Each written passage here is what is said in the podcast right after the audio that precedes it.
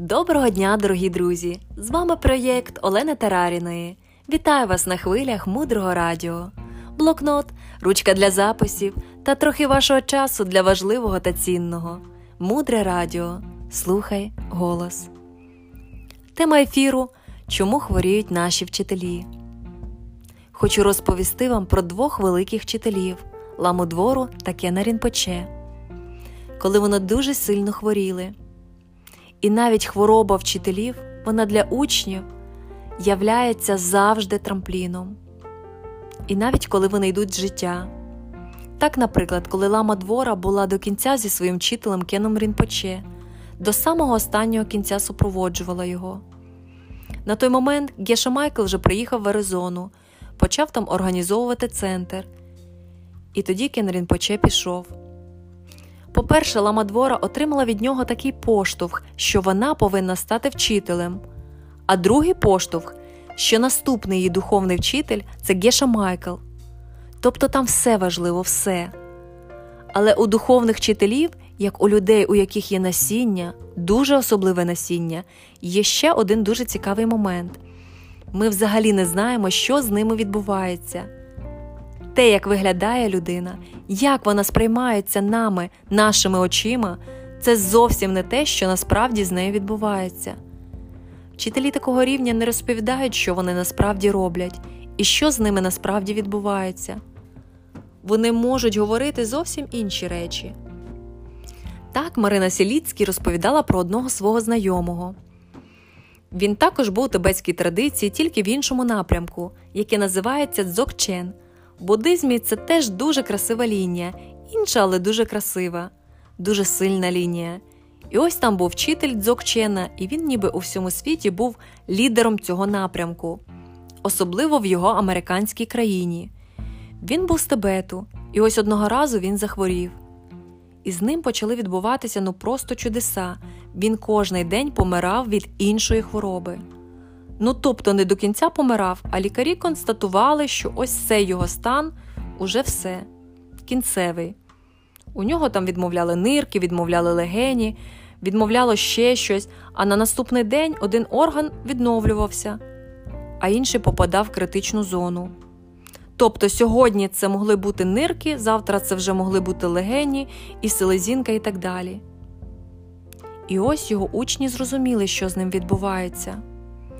Коли у нього ставався напад того чи іншого захворювання, його перевозили в інше відділення, де знаходились люди з, такі, з такою саме ж хворобою. І він, вчитель, брав на себе в цей день хвороби всіх людей світу, які хворіють саме на цю хворобу. Це була його духовна практика. А на наступний день він брав хвороби інших, у других людей. Він працював через свої хвороби з очищенням здоров'я взагалі всіх людей. Він спалював через себе це погане насіння. Тобто він розумів, що хвороби, які люди проживають, пов'язані з його насінням. І це дуже відома відкрита практика, яка називається тонглен. Одна з форм тонглену це коли у мене відбувається сильний біль або хвороба то я беру на себе весь біль, який зараз є в світі. У мене є такий біль, я так страждаю від болю, і я вже візьму біль всіх. І ось так цей вчитель хворів. В результаті він потім видужав. Тобто лікарі бачили його помираючим кожний день в кінцевій стадії, а на наступний день це відбувалося якось дивно, але його хвороба відступала. Є інший приклад. Одного разу Марині Сіліцькій написала жінка Марина, допоможіть в мене гине дитина. Була зовсім здорова, але раптом в школі впала, втратила свідомість, впала в кому. І ось ми не знаємо, що робити. Хлопчику тоді було 10 років. Але це повідомлення потрапило в спам, і Марина побачила його через рік. І коли вона його побачила, вона цій жінці написала і виявилось, що її дитина пішла. І вони назначили розмову. І з цією жінкою було все якось зовсім незрозуміло. Син, який ніколи не хворів, який взагалі був абсолютно здоровий і займався спортом, йому в підсумку поставили пухлину мозку. Потім у нього почали нирки відключатися, потім кома. Мама підключила всіх лікарів. І коли дитина пішла, довго не давали результати розтину, а потім уже дали, і в результатах було, що ніякої похлини мозку не було взагалі. І ось цей хлопчик, у нього абсолютно те ж саме, у нього кожний день відбувалося щось інше. І ви, можливо, чули такі випадки, коли в реанімації раптом різко день за днем починає погіршуватися стан певного органу, орган за органом, ніби якась статистика, щоб підключити як можна більше вражених органів і встигнути зробити з ними роботу. І тоді Марина запитала у цієї жінки, а що відбувалося навколо? І вона сказала: виписувалися діти.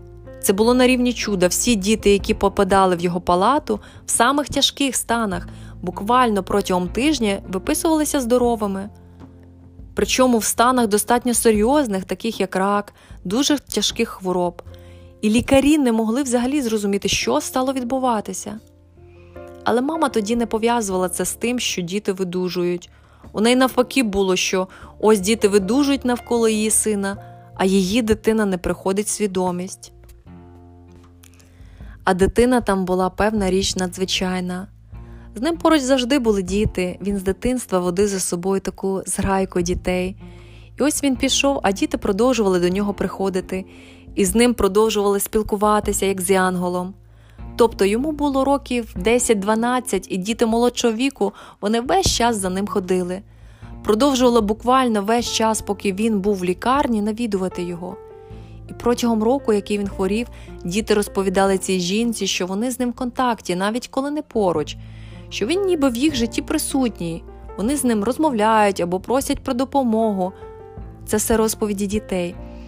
З різних змагань, В різних змаганнях шкільних він ніби став їх ментальним другом. І вони приходили навіть коли він пішов, додому до мами поговорити, провідати її. Не стані суму, що хлопчик пішов в світу. Вони казали: так ось він з нами, він нам допомагає весь час. І мама цього хлопчика говорить: останнє чудо було, коли в його кімнату вони не заходили, нічого не чіпали на його столі. А в день народження старшої доньки на його столі запалилася лампа, мов би сама по собі. І так, в наше життя приходять янголи, приходять. Вони приходять в обличчі звичайних людей, і потім тільки ми розуміємо, що поруч з нами були янголи. Просвітлені істоти приходять через звичайних людей, але те, що вони роблять, це те, що роблять янголи. Хоча нам не завжди вистачає насіння це одразу побачити і зрозуміти. І ось на рівні того моменту, як бути, як звільнитися від страху. І вихід єдиний повертатися в стан любові. Страх це стиснення центрального каналу. Коли ми боїмося, у нас зашимається центральний канал, і ми вже не можемо відчувати в цей час стан любові. І друге, ми бачимо все в іншому кольорі, тому що коли у нас стискається центральний канал, хороше насіння уже не може зійти. І ми просто повертаємо себе в сторону любові. Це протилежний стан. Любов це протилежний стан до страху, любов і довіра. Є ще одна розповідь про одного тибетського майстра. Його звали майстер Чекава. Коли він уходив з нашого світу, він хотів спуститися в пекло тому що він хотів практикувати там, змінити там ситуацію. І поруч з ним були його учні, і він казав: Не виходить, не виходить. А його запитали, майстер чекав, а що не виходить? Він говорить: не виходить спуститися в пекло, одні янголи навкруги, одні янголи навколо. І зараз я трохи скажу на тему смерті. Навколо ця тема для вас важка, але в неї потрібно йти. Смерть це не кінець, це перехід в наступний стан. І ці люди, які високого духовного рівня, вони переходять зовсім інший стан, більш високий. Так чому ж хворіють вчителі? Чому Кенрід Поче хворів? Тому що залишилось ще неочищене насіння, яке сходить через тіло. Воно завершується через те, що воно сходить через тіло. Свідомість уже знаходиться в зовсім іншому місці, на іншому рівні. Але залишились ще залишки. Ось те, що називається залишковим допроживанням. Цей залишок те насіння, яке ще не очищення ще не в нашій свідомості, і очищення якого відбувається через тіло. І ще один неймовірний приклад. Жінка вже уходила з життя, вона хворіла раком. Рік тому у неї пішов чоловік, помер. І ви знаєте, це було повне відчуття того, що ти знаходишся поруч з Янголом. Вона робила тонглени і молилась весь час за всіх. Вона їздила на всі процедури, турбувалася про кожного, хто навколо неї. Вона весь час знаходилась в молитві, вона була прекрасна. Тобто вона прекрасно виглядала при тому, що вона була дуже-дуже худенька, взагалі не було ніякої ваги. Але вона виглядала просто прекрасно, і життя людей навколо неї змінювалося. І, наприклад, мама її чоловіка, її свекруха, жінка, яка ніколи не мала ніякого відношення до мудрості, їй вже більше 75 років, і вона приносила кожний день їжу. І ось ця жінка почала читати своїй невістці лекції Понтонглену. І вона засинала, вона знаходилась в такому стані, відключалася. У неї були дуже сильні болі, потім вони стали проходити.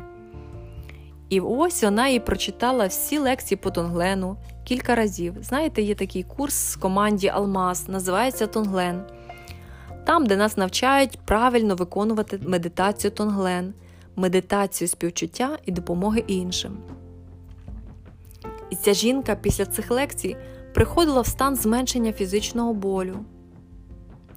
А свекруха, ось ця сама жінка похилого віку, вона просто перетворювалась в іншу людину. Тобто ви розумієте, що вона втратила свого сина за рік до цього, свого любимого сина. І ось у неї уходить улюблена невістка.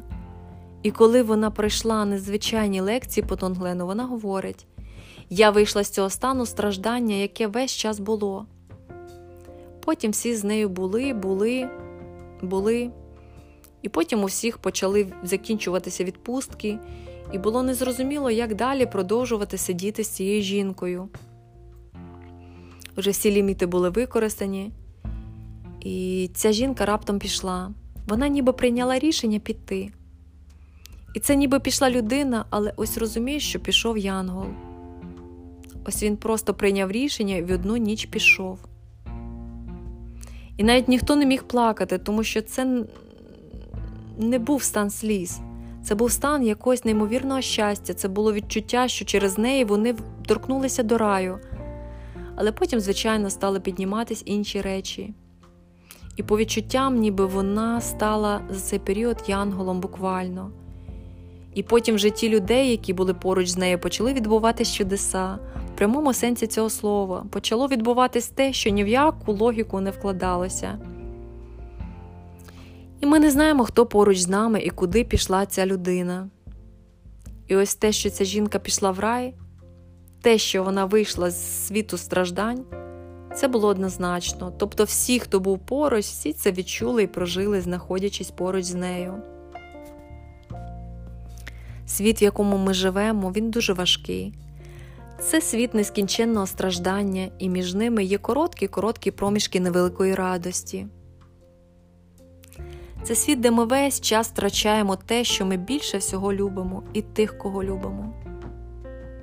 Тому що все, що є в нашому світі, воно створюється насінням, і ця енергія весь час прагне завершитись.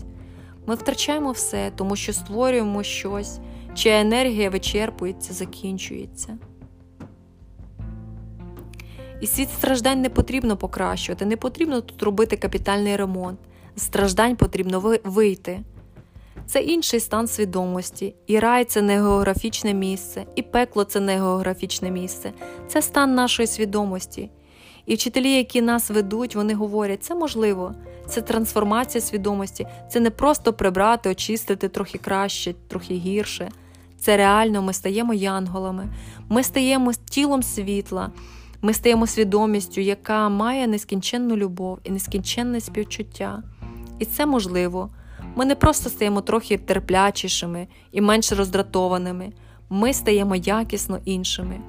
Ця трансформація можлива, це велика робота, але вона можлива.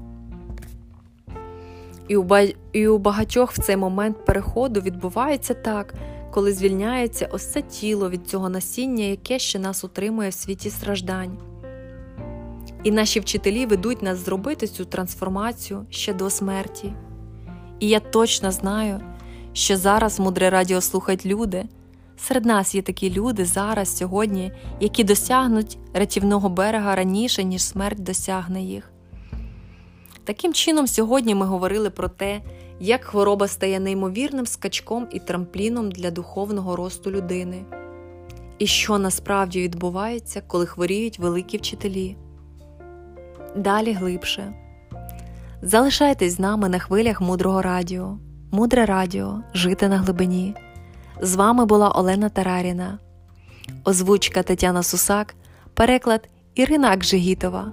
До зустрічі в ефірі.